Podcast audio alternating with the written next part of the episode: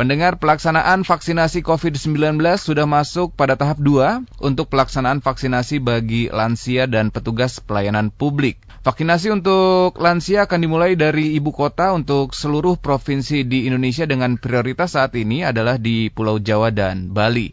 Ada sekitar 7 juta dosis vaksin yang sudah disiapkan dan segera akan dilaksanakan di 34 provinsi, tetapi seperti yang tadi sempat disebutkan di awal bahwa untuk tahap awal pelaksanaannya akan lebih fokus di provinsi yang ada di Pulau Jawa dan Bali. Sehingga vaksinasi ini akan didistribusikan sesuai dengan proporsi di mana Jawa Bali mendapatkan kurang lebih 70% dari proporsi vaksin yang ada saat ini. Nah, pendengar vaksinasi COVID-19 untuk lansia dimulai dari tenaga kesehatan yang berusia di atas 60 tahun, kemudian dilanjutkan dengan vaksinasi bagi lansia yang bukan tenaga kesehatan. Apa saja yang perlu kita perhatikan mengenai program vaksinasi COVID-19 pada lansia, serta siapa-siapa saja yang bisa termasuk dalam kategori kelompok penerima vaksin COVID-19 bagi lansia? Selengkapnya kita akan temui langsung Dr. Lazuardi Dipa, dokter spesialis penyakit dalam konsultan Geriatri dari KSM Ilmu Penyakit Dalam Divisi Geriatri RSUP Dr. Hasan Sadikin Bandung. Apa kabar dokter sehat? Iya Pak, Alhamdulillah. Alhamdulillah. Salam kenal dengan Tio dari Fit Radio dokter. Iya. Sudah bertugas di rumah sakit dokter? Ya sekarang sedang bertugas. Sedang bertugas ya. Dok ya. mohon info apakah sekarang juga masih menggunakan uh, APD level 3 atau sudah kembali ke Just Lab dok? Nah, jadi uh, ya. di rumah sakit itu ada zona-zona namanya, hmm. ada zona hijau, zona merah seperti itu ya. Jadi hmm. kalau misalnya daerah tertentu zona merah yang memang daerah perawatan uh, rawat inap hmm. uh, dan rawat jalan orang-orang dengan COVID, makanya menggunakan apa ada level 3. Hmm. Tapi kalau misalnya di bangsal yang biasa yeah. di poliklinik itu kita pakai APD-nya level 1 misalnya seperti begitu Pak. Oh baik, jadi masih tetap yeah. menggunakan APD ya, bukan uh, just yeah. lagi ya dok ya? Ya jadi kayaknya sih udah lama memang saya juga nggak pernah pakai jas. jadi ngegantung di lemari begitu ya dok ya? Iya betul. baik dokter, terima kasih banyak di tengah aktivitas dan juga tugasnya bisa menyempatkan waktu untuk bergabung bersama kami dokter. Dan untuk anda pendengar silakan bisa bergabung juga bersama kami melalui SMS ataupun juga WhatsApp. Silahkan nomornya di 0811 2102 948. Kami ulangi nomornya di 0811 2102 948 ataupun juga bisa mention dan DM kami melalui akun media sosial Twitter @fitradiobandung. Baik dokter, kita hari ini membahas mengenai vaksinasi COVID-19 pada lansia dok. Nah mungkin bisa dijelaskan terlebih dahulu siapa atau siapa-siapa saja yang memang tergolong lansia. Apa ada kriteria khusus begitu selain uh, usia dokter? Iya, jadi sebelumnya hmm saya juga ingin juga mensosialisasikan tentang lansia itu sendiri ya. Hmm. Apa sih yang disebut lansia? Karena kan ada orang sensitif, oh saya belum lansia.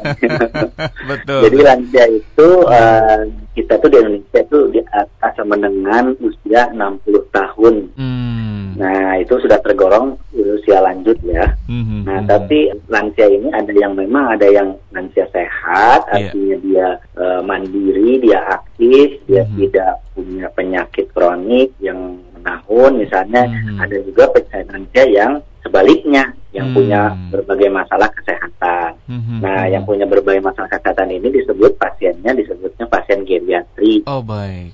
Ya, nah, ya. jadi memang yang berobat ke rumah sakit Hasan Sadikin hmm. ya hmm. atau ke fasilitas kesehatan lain biasanya tuh hmm. lansia dengan masalah kesehatan. Nah, cuman masalah kesehatan ini kan hmm. bervariasi, ada yang yeah. Ringan sampai ada yang berat, ada yang simpel, ada yang kompleks kan. Jadi hmm. maksudnya penyakitnya banyak, kemudian hmm. berbagai macam, ada yang cuma satu dua hmm. macam. Dan ini juga menimbulkan apa namanya hmm. uh, status kesehatan yang bervariasi juga. Jadi lansia itu tidak sama. Hmm. Makanya kita memerlukan satu tool yang mudah hmm. untuk menentukan lansia ini secara garis besar gitu ya iya. secara yeah. Uh, secara cepat ini ini mas, lansia yang bermasalah atau lansia yang sehat gitu. Hmm. Nah, terutama terkait dengan vaksin yeah, kan, ini yeah. kan kita lagi bicara vaksin. Betul, betul. Dokter. Nah, ada istilahnya lansia geriatri yang mm-hmm. rentak namanya. Mm, baik. Ya, di yeah. bahasa Indonesia rentak atau rapuh atau ringkih ya. Mm-hmm. Jadi tua rentak, tua yang mm-hmm. ringkih, intinya mm-hmm. tua tapi dia ada masalah kepada kapasitas dari fungsionalnya yaitu kemampuan mm-hmm. dalam kemandirian dalam beraktivitas sehari-hari ya. Misalnya orang yang tua renta itu biasanya ciri-cirinya adalah dia untuk beraktivitas sehari-hari dibantu, ya. jadi tidak tidak sepenuhnya mandiri atau bahkan ada yang sama sekali tidak mandiri, artinya ketergantungan total. Nah ini disebut uh, kerentaan, ya kerapuhan. Bahasa Inggrisnya disebut frailty syndrome, ya frail. Yeah.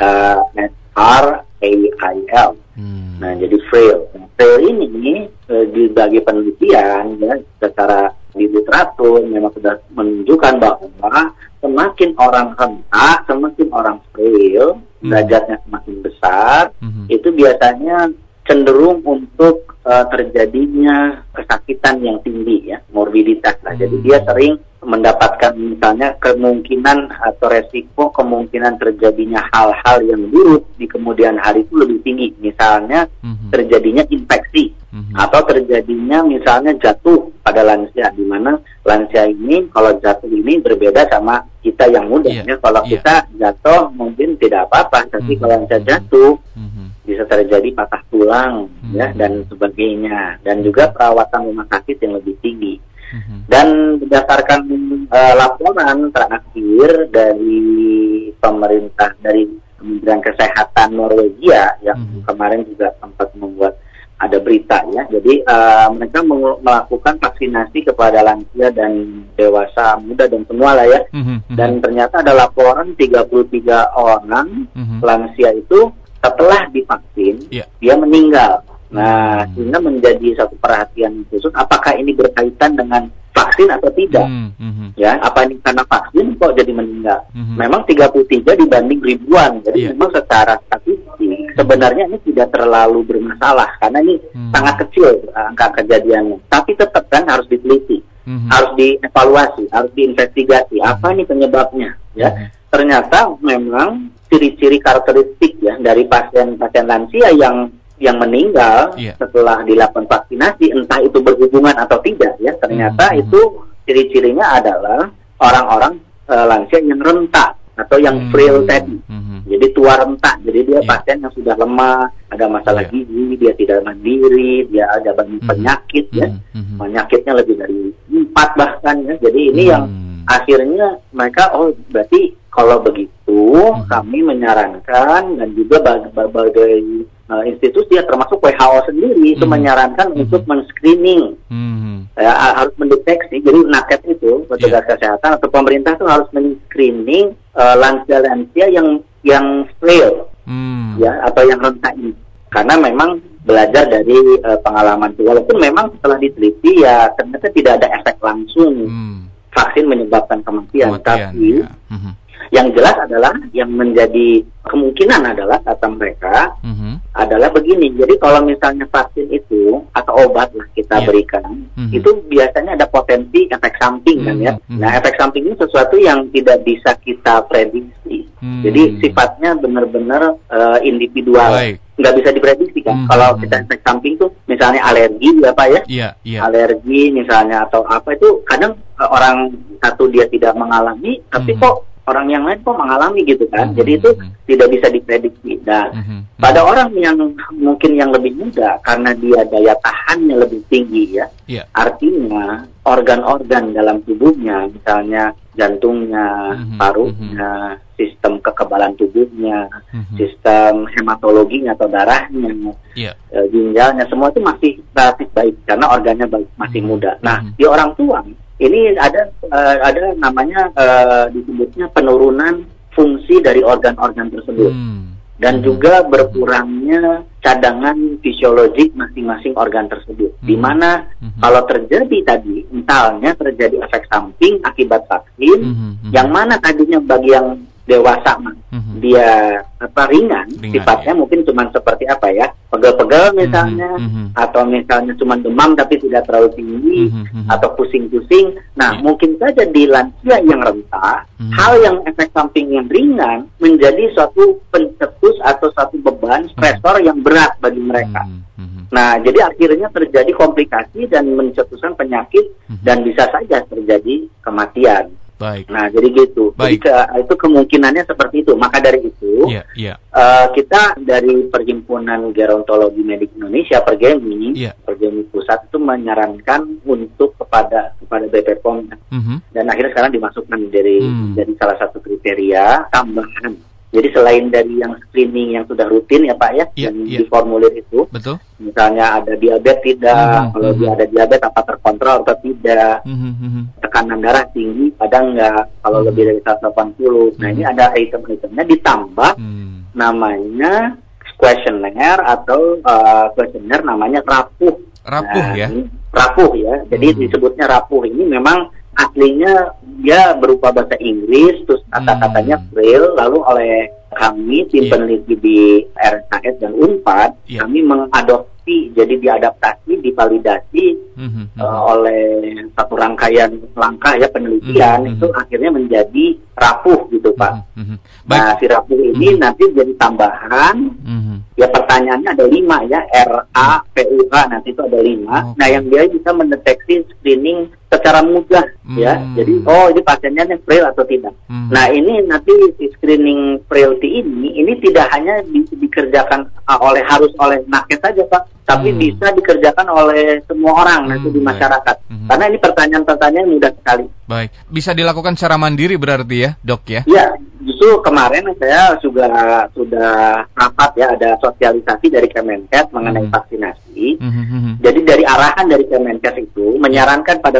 pusat-pusat fasilitas kesehatan yang menyediakan vaksin Mhm. bagi uh, masyarakat itu uh, terutama lansia dia harus memberikan screening dulu Mhm. H-3 Mhm. sebelum waktu pelaksanaan vaksinasi. Jadi harus di screening Mhm. uh, rapuh atau frailty ini Ya. H-3. Oh, ya, H-3. ini untuk menghindarkan apa? Nanti kasihan pasien lansia udah jauh-jauh dia datang ke fasilitas kesehatan, Hmm. ternyata dia tidak bisa atau tidak layak divaksin gitu. Baik. Dokter Jadi bisa nanti- dijelaskan, jadi- mohon maaf Ya, saya potong, bisa dijelaskan eh, rapuh ini dok, yang mungkin bisa Baik, jadi tes mandiri begitu yang bisa dilakukan. Ya, mudah-mudahan ini juga bisa didengar ya Iya. oleh semua eh, ya yang menyimak ya. Mhm, Jadi mhm.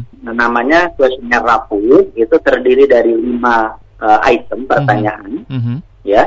Di mana setiap pertanyaan ini bila ada jawabannya iya, Iya. ya itu skornya satu. Oke. Kalau tidak berarti nol. Hmm. Nah, kalau misalnya ada tiga atau lebih Mhm. dari lima pertanyaan ini Mhm. yang positif ya atau yang ya, Mhm. lebih dari sama dengan tiga, artinya dia memang rentah atau frail atau rapuh Hmm. gitu, oke? Iya, Jadi eh, sampai sini bisa diikuti Iya, ya. Baik. Nah, kita mulai dari pertanyaan yang pertama ya. Mhm. Pertanyaan pertama itu R Mhm. ya. R itu artinya resistensi. Itu ber- eh, Resistensi. berhubungan dengan kekuatan otot. Jadi Hmm. resistensi itu kekuatan otot gitu. Mhm. Nah, Mhm. R yang pertama pertanyaannya untuk mengetahui apa ada kelemahan otot Mhm. ya karena ciri-ciri tua renta itu dari kelemahan Mhm. otot ya. Mhm. Itu adalah apakah saudara Mhm. ya ada kesulitan naik 10 anak tangga Hmm. ya tanpa bantuan ya dan tanpa istirahat di antaranya. Oh baik. Nah, gitu ya.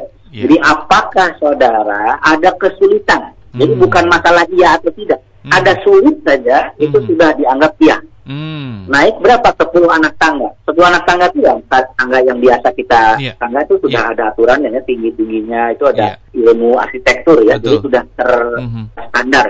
Mhm. 10 anak tangga Hmm. ya jadi tanpa dibantu misalnya dipegang atau menggunakan alat atau misalnya dipapah atau Hmm. di uh, apa atau istirahat dulu misalnya Hmm. sudah lima lang- uh, anak tangga dia istirahat dulu karena letih atau lemah gitu Baik. Jadi pertanyaannya 10 anak tangga langsung begitu ya, Dok ya? ya jadi harus Hmm. langsung pak lancar tanpa Hmm. bantuan nah Baik. Baik. kalau misalnya iya berarti skornya Satu ya. satu ya Hmm. kalau tidak dok saya tidak kesulit nol Nol ya. Baik. nah kita lanjut ya Siap. yang kedua adalah A Hmm. ya A ini aktivitas ya Mhm. sepanjang hari itu merasa cepat lelah ya. Hmm. Jadi dia eh, merasa cepat lelah sepanjang hari ya aktivitas. Kalau aktivitas lelah. Mhm. Jadi lelah tuh hmm, perasaan subjektif ya di mana dia harus mengeluarkan energi yang besar menurut dia ya perasaannya sehingga dia merasa lelah sepanjang waktu Hmm. atau sebagian besar waktu. Mhm. Nah, bahasa Inggrisnya ini namanya fatigue. Oh, fatigue. Ya, ini kan yeah. frail ya, F, yeah. jadi fatigue. Jadi yeah. dia merasa cepat fatigue, hmm. cepat lelah. Hmm. Dia harus mengeluarkan energi yang besar untuk melakukan bahkan pekerjaan yang sederhana hmm. ya, seperti hmm. jalan misalnya hmm. sebentar. Nah, ini menunjukkan apa? Ini salah satu tanda dari depresi. Oh, nah, ini di mana di lansia sering mengalami depresi yang tersembunyi ya. Hmm. Salah satu tandanya adalah merasa lelah sebagian besar waktu sepanjang waktu, ya, hmm. fatigue. Hmm, hmm, hmm. Nah, kalau iya, misalnya, ya jadi kalau misalnya kadang-kadang lelah, enggak Pak ya. Tapi hmm. kalau misalnya selalu atau sepanjang oh, sebagian besar waktu, iya. Berarti ini hmm. satu hmm. skornya. Kalau kadang-kadang nol berarti ya, dok ya? Nol. Kadang-kadang hmm. ya, kadang-kadang saya capek, kadang enggak. Itu mah wajar. Kita oh, juga baik. gitu ya, Pak. Iya, iya. betul, betul. Oke, lanjut ya. Uh, yang ketiga adalah P. Hmm. Ya, artinya uh, penyakit. Penyakit. P itu penyakit ya. Yeah. Penyakit lebih dari empat Ya, jadi oh, bukan lebih dari sama dengan, tapi lebih dari empat. Jadi lima penyakit yang menahun, ya penyakit menahun ya, maksudnya penyakit hmm, kronis. Hmm, hmm, hmm, ini hmm. baru dikatakan iya. Okay. Ya, apa misalnya penyakitnya? Hmm. Hipertensi, hmm. diabetes, diabetes ya. penyakit jantung, hmm. Hmm. penyakit ginjal, penyakit rematik sendi, hmm Uh, pokoknya apa saja yang menurut dokter ini penyakit menahun ya. Hmm. Ada misalnya hmm. kanker atau hmm. apa pokoknya macam-macam. Penyakit paru juga, penyakit hmm. paru kronis ya. Ada yang mungkin dulunya merokok lama, kemudian hmm. dia merasa sesak gitu ya. Nah ini hmm. juga. Ini nah, lebih dari empat ini masuk iya. Hmm. Baik. Jika nah, memang iya. hanya tiga berarti nol ya dok? Nol pak. Hmm. Nol. Oke. Okay. Nah kemudian uh, lanjut ya dari Siap. tadi P penyakit yang keempat adalah U ya U ini menggambarkan performa dari fisik ya U adalah usaha berjalan usaha hmm. ya jadi ada effort ya berjalan hmm. hmm. nah apakah ada kesulitan saudara ya hmm. berjalan kira-kira hmm. karena ini nggak ada exactnya berapa ya ini kira-kira saja hmm. 100 sampai 200 meter hmm. nah, apakah ada kesulitan berjalan 100 sampai 200 meter Hmm. Artinya misalnya dia uh, di pertengah jalan dia harus istirahat atau nggak kuat atau capek atau apa pun. Iya. Nah misalnya itu ada, berarti ya dia ada kesulitan, ya satu posisi. Hmm, baik. Cukup jelas kayaknya baik. dia berjalan. Dengan ber, dengan berjalan lambat pun tidak masalah ya dok? nggak masalah tapi dia uh, dia merasa tidak sulit tidak sulit jalan ya? 100 meter itu. Hmm. Tapi kalau dia yang saya harus berusaha banget untuk hmm. berjalan segitu mah yeah. harus usaha sekali ya, ya menurut yeah. saya agak sulit sih. Ya itu udah masuk hmm. Pak itu ya, karena udah sulit. Baik. Ada kesulitan ya. Jadi bukan masalah bisa atau tidak, tapi ada kesulitannya. Baik. Tidak dibantu nah. dan tidak menggunakan alat bantu begitu ya, Dok ya? Nah, kalau dibantu itu artinya sulit, Pak. Itu sulit ya. Baik. Kalau iya. menggunakan alat bantu seperti tongkat begitu, Dok? Itu sulit. Itu sulit artinya. juga ya. Baik. Iya, betul, Pak, betul. Baik. Itu kalau tongkat itu sulit artinya. Mm -hmm. Baik. Nah, jadi dia kan harus usaha banget kan sampai yeah. 100 meter tuh yeah. pakai tongkat, pakai hmm. itu udah masuk tuh. Baik, baik. Oke, ya terus H ya. Siap. Hilang berat badan. Nah, ini hmm. menggambarkan satu masalah nutrisi Hmm. Ya, jadi masalah nutrisi, hilang berat badan ini ini sebagai screening hmm. atau penapisan seseorang yang mengalami malnutrisi ya atau hmm. kekurangan gizi. Hmm. Nah, tapi kehilangan berat badan ini bukan hmm. memang kita dalam program menurunkan berat badan. Hmm. Tapi berat badan yang turun tanpa Baik. dikehendaki atau tanpa penyebab yang belum diketahui gitu. Hmm. Ya baik, bukan program diet ya? bukan. Nah, kalau program diet kan memang ya. maksudnya begitu ya. Baik, baik. Ya, nah ya, ini silang berat badannya berapa? Hmm. Ini memang agak sulit ya. Hmm. E, harus orang yang betul-betul memang kontrol teratur berat badannya ya. Jadi hmm. hilang lima persen, lebih dari lima persen lah. Hilang hmm. lebih dari lima persen sejak setahun yang lalu. Sejak nah, satu tahun yang lalu ya? Waktu ditimbangnya tuh tanpa alas kaki, oh, baik, baik. terus dengan uh, baju yang tidak terlalu berat kayak mm -hmm. gitu. Jadi dia setahun yang lalu misalnya 60 kilo, kemudian mm -hmm. tahun ke depan dia sudah turun 55 gitu ya. Ini mm -hmm. lebih dari 5 persen. Mm -hmm. Nah ini sudah termasuk gangguan gizi ya. Ini ada malnutrisi, mm -hmm. salah satu ciri-ciri kerentaan ya. Mm -hmm. Nah ini skornya satu.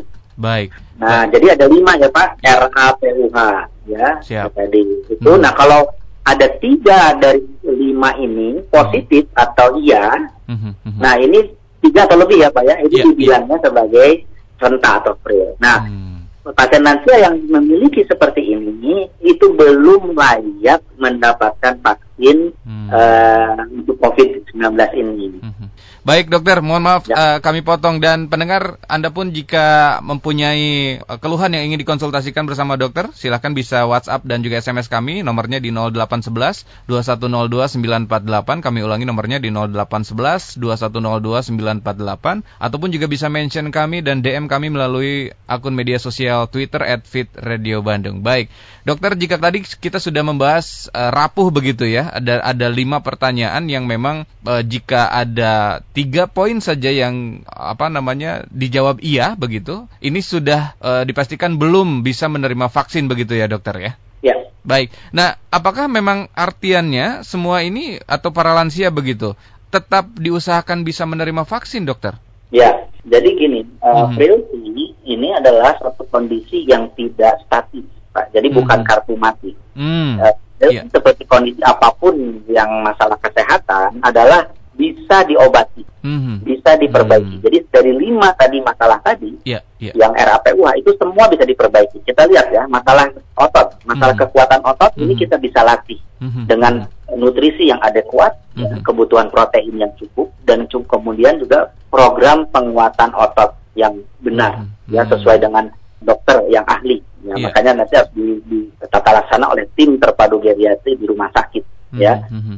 Nah, kemudian yang tadi masalah depresi ini juga bisa diobati. Hmm. Ini masalah psikiatri biasa kita tangani oleh teman-teman psikiater. Masalah depresi lansia ini bervariasi ada ringan sampai berat, hmm. di mana semuanya bisa kita atasi dan diobati. Hmm. Penyakit ini tidak mati kalau lebih dari empat, hmm. asal dia sebenarnya dia terkontrol dan termanage dengan baik. Yeah. Ya itu sebenarnya tidak terlalu jadi masalah ya. Mm-hmm. Uh, usaha berjalan ya. Mm-hmm. Performa fisik pun masih bisa dilatih. Misalnya mm-hmm. dia performa fisiknya ber- menurun kenapa? Mm-hmm. Karena ada penyakit jantung. Mm-hmm. Karena ada penyakit paru. Yeah. Karena punya penyakit diabetes sehingga dia uh, gulanya tinggi dan dia merasa lemah.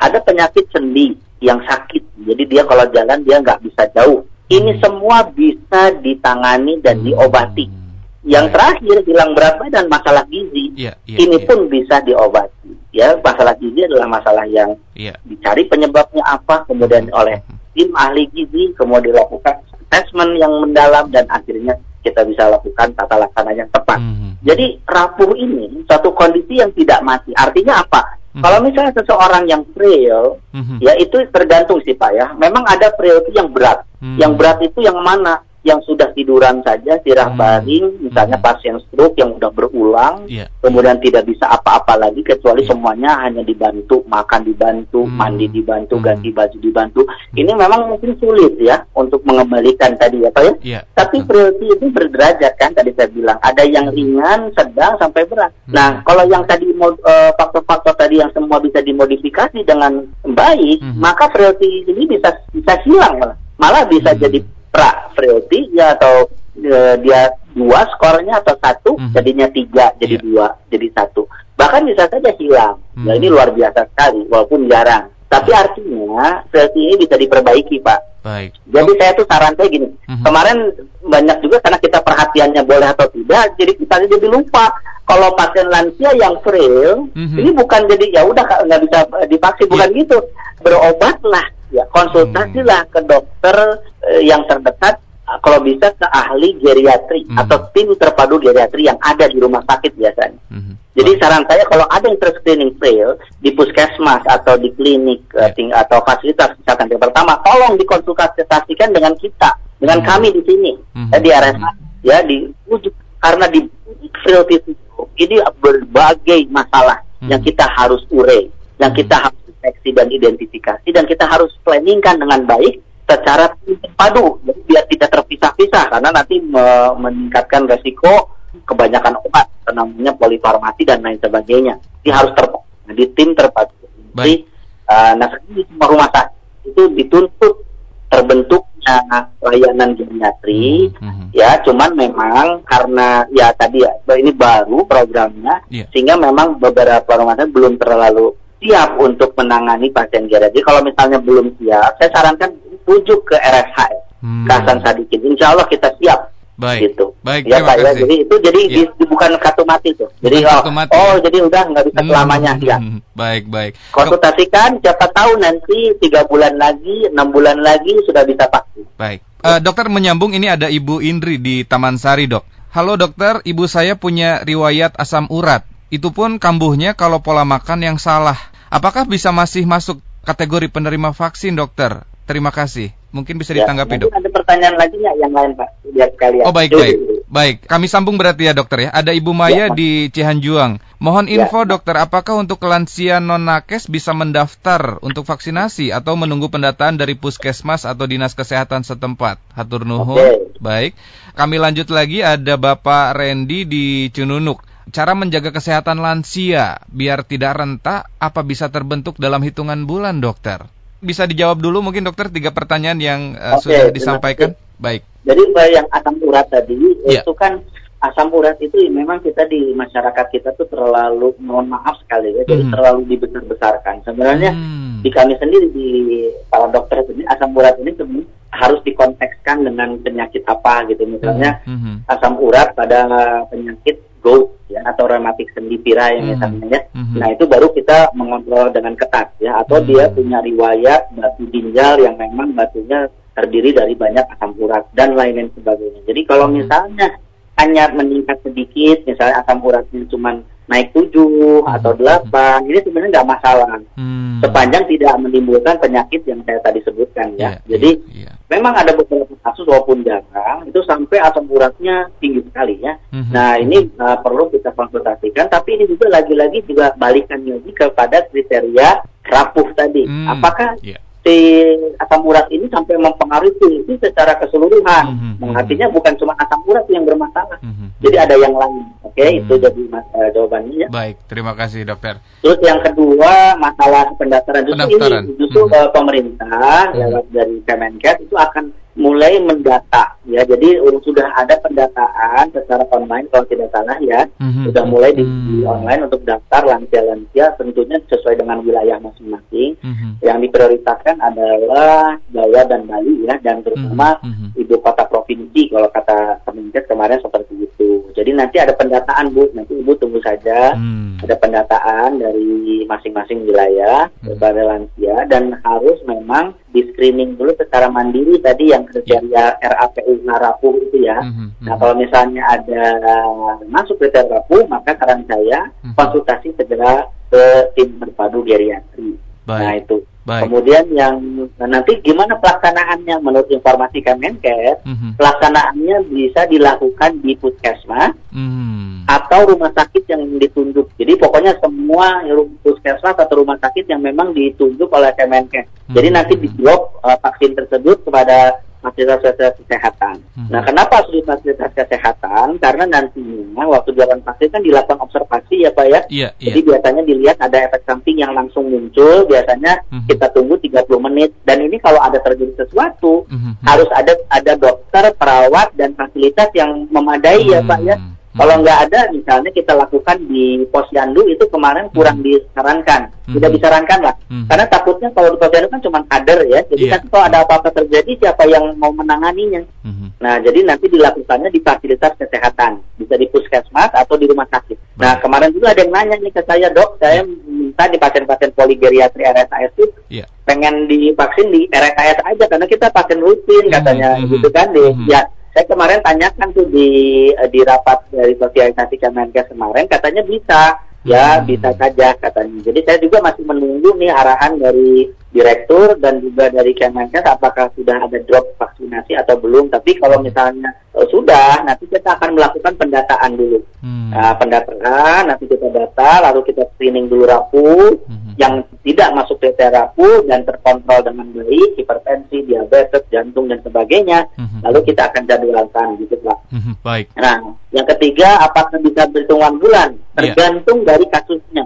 Jawabannya seperti itu. Hmm. Ada beberapa kasus yang memang bisa diatasi secara cepat, misalnya gula, misalnya diabetes. Hmm. Ini dalam waktu tiga bulan sudah bisa kalau memang uh, pasiennya bagus disiplin dalam pola diet dan minum obatnya. Hmm. Ya, jadi beberapa kasus bisa diobati dalam hitungan bulan. Tapi memang semakin berat derajat kerentaannya, yeah. maka akan semakin lama. Kita membutuhkan waktu relatif yang lebih lama untuk mengatasi hal tersebut. Jadi jawabannya tergantung dari masalah yang kita hadapi ya Pak ya. Hmm, nah, gitu. Baik. Jadi masalah nutrisi juga kalau misalnya kita bisa deteksi secara cepat masalahnya apa, hmm. itu pasien saya banyak juga yang hmm. pasien kami itu banyak yang dalam hitungan bulan itu hmm. berat badan sudah naik dengan drastis. Misalnya ada penyakit-penyakit uh, infeksi, ada penyakit-penyakit tiroid misalnya ya itu hmm. cepat sekali. Hmm. Ada pasien lansia nanti yang mengalami tiroid, jadi hipertiroid, gondok, hmm. dia kurus, kering, berat badan turun drastis sampai hilang 20 kilo, 30 kilo, mm-hmm. kita obatin itu cepat sekali naik berat badan. Mm. Berat badan naik, masalah gizi hilang, performa fisik naik, yeah, yeah. ya uh, kemampuan naik tangga dia naik, yeah. dan lain sebagainya. Akhirnya tidak renta lagi. Tadinya renta pak tiga bulan yang lalu atau bahkan sebulan yang lalu. Mm. Pas udah dua bulan udah kelihatan banget perubahan. Baik. Jadi, Jadi uh, jawabannya tergantung dari kasusnya. Yang jelas apa? Konsultasikan mm. dengan tim ahlinya. Ya mudah-mudahan kita bisa menolongnya Baik. dengan secepat-cepatnya. Ya, ya, ya. Baik, terima kasih. Tapi memang memungkinkan ya dok ya hal ini ya dok bisa, ya? Bisa, insya Allah. Ya, tapi tergantung tadi ya kasusnya Baik. dan juga derajat kerentaannya. Karena ada juga yang menetap penyakit itu, ada yang juga yang masih bisa kita uh, modifikasi. Hmm, baik, terima kasih dokter. Ada yang masih bergabung bersama kita dok. Ada Bapak Marwal di Sidang Sari. dokter, apa ada jenis jarum tertentu nanti untuk vaksinasi bagi kelompok lansia? Atau kami sambung juga pertanyaannya dengan dari 085659 sekian sekian. Saya mau tanya, dokter, bagaimana dengan lansia yang memiliki alergi banyak obat? Apakah masih bisa divaksin? Terima kasih. Ya, yang pertama, apakah ada jarum khusus ya? Iya, betul. Hmm, ya, maksudnya kan gini ya, ini pesuntikannya kan ya sama, ada bedanya. Hmm, orang tua sama ya. Tidak ada bedanya pak. Tidak ada bedanya. Tidak ada terus terus ya. Terus yeah, yang iya. kedua yeah. tadi uh, alergi ya. Uh, alergi juga banyak yang misalnya belum alergi terhadap sesuatu.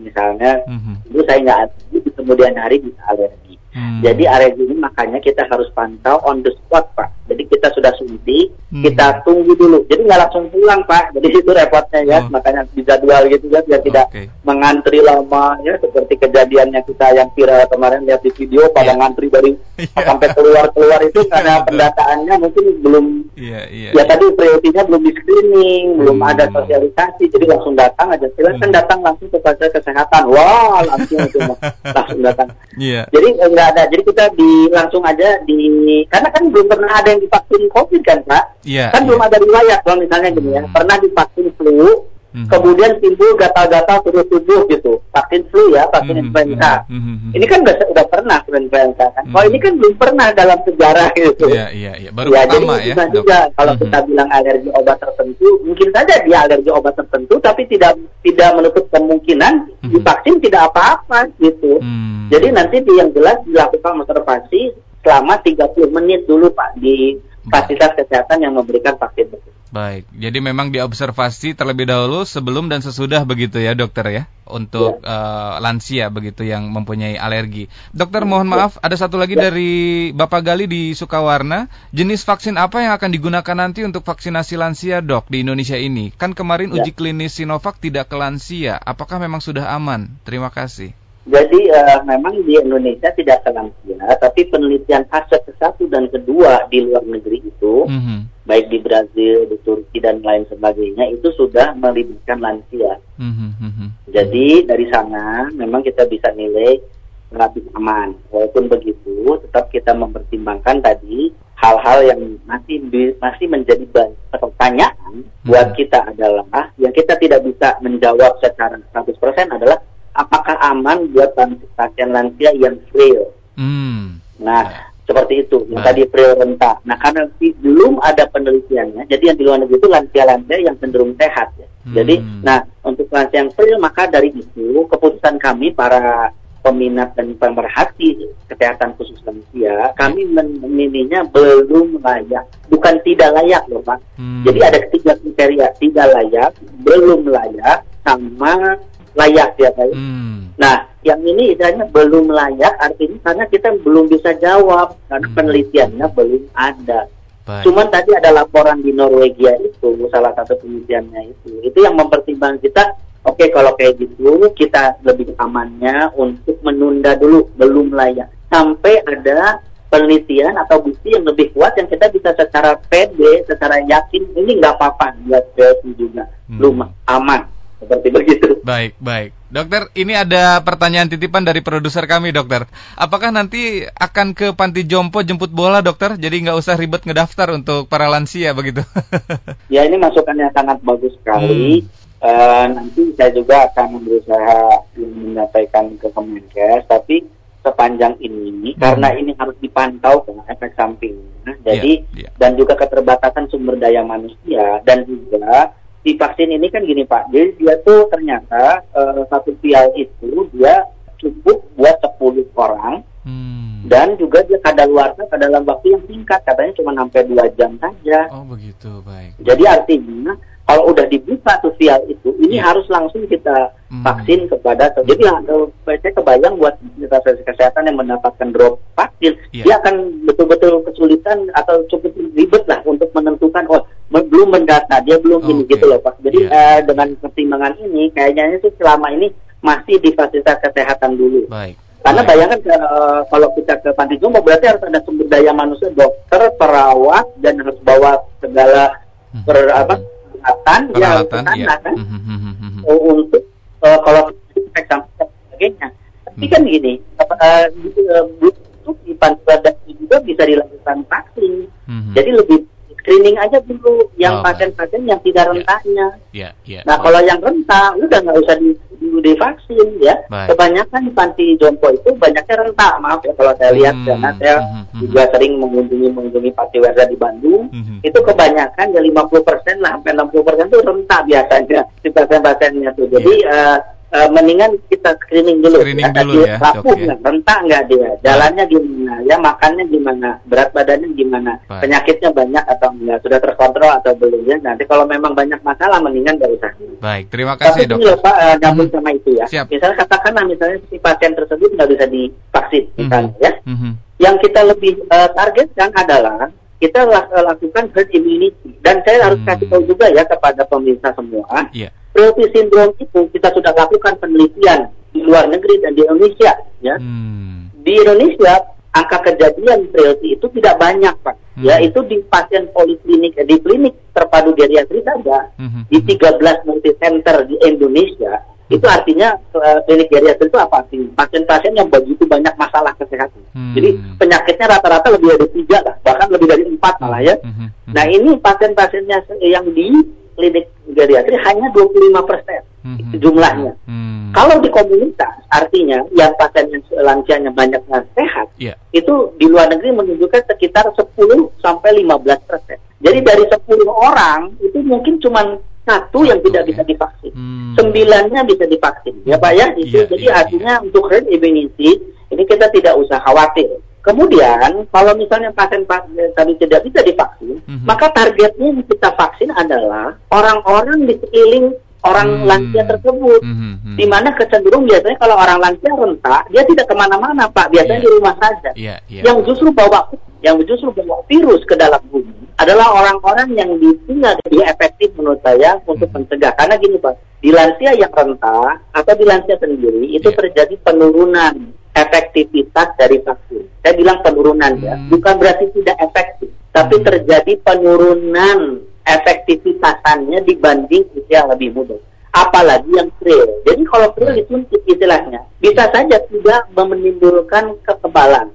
Hmm. Jadi artinya percuma juga. Jadi yeah. artinya kenapa kita harus be, uh, kita harus memvaksin orang-orang rentak hmm. Hmm. karena dia efektivitasnya dia rendah. Mendingan kita lindungi orang-orang sekeliling hmm. beliau begitu. Baik. Itu lebih efektif kalau menurut saya. Baik, dokter, terima kasih. Mohon maaf karena keterbatasan waktu mungkin uh, ya, bisa disimpulkan bahasan yang kita angkat uh, kali ini, dokter, sebagai closing statement, dok. Ya, terima kasih. Jadi uh, untuk vaksinasi pada lansia, secara sederhananya adalah screening dengan kriteria rapi nanti akan ada sosialisasi dari masing-masing pusat kesehatan di wilayah masing-masing ya. Mm-hmm. Dan ini sudah kami sosialisasikan, sudah di oleh Kemenkes kemarin sudah disosialisasikan. Yeah. Jadi nantinya akan bisa di screening dulu. Nah, bagi yang yang masuk kriteria rentan ini belum belum layak untuk dapat vaksin. Jadi tidak usah mendaftar apa tidak usah datang ke fasilitas kesehatan Hmm. Nah, yang bagi yang bisa silakan datang, tapi nanti ada tetap di screening lagi ya. Nanti ada pertanyaan-pertanyaan, hmm. uh, pengukuran tekanan darah, kemudian lain sebagainya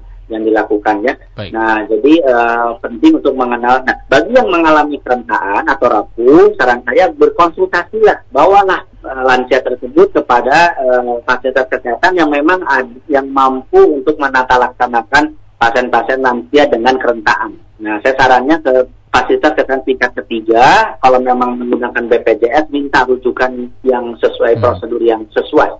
Baik. Itu saja mungkin Pak. Terima kasih banyak dokter untuk waktu dan kesediaannya bergabung bersama kami hari ini. Semoga tidak bosan bisa mengedukasi kembali di lain waktu ya dok ya. Sama-sama Pak. Sehat selalu dokter dan selamat beraktivitas. Terima kasih. Demikian pendengar perbincangan kami bersama Dr. Lazuardi Dipa, dokter spesialis penyakit dalam konsultan geriatri dari KSM Ilmu Penyakit Dalam, Divisi Geriatri RSUP Dr. Hasan Sadikin Bandung. Semoga perbincangan kami bisa menambah informasi, edukasi dan juga meningkatkan kewaspadaan serta kesadaran kita semua akan pentingnya gaya hidup sehat, terutama di masa pandemi seperti saat ini. Dan Anda pun bisa menyimak kembali setiap episode kami bersama para narasumber melalui podcast Spotify Fit Radio Bandung. Tetap tetap sehat, tetap semangat fit listeners and stay fit for life.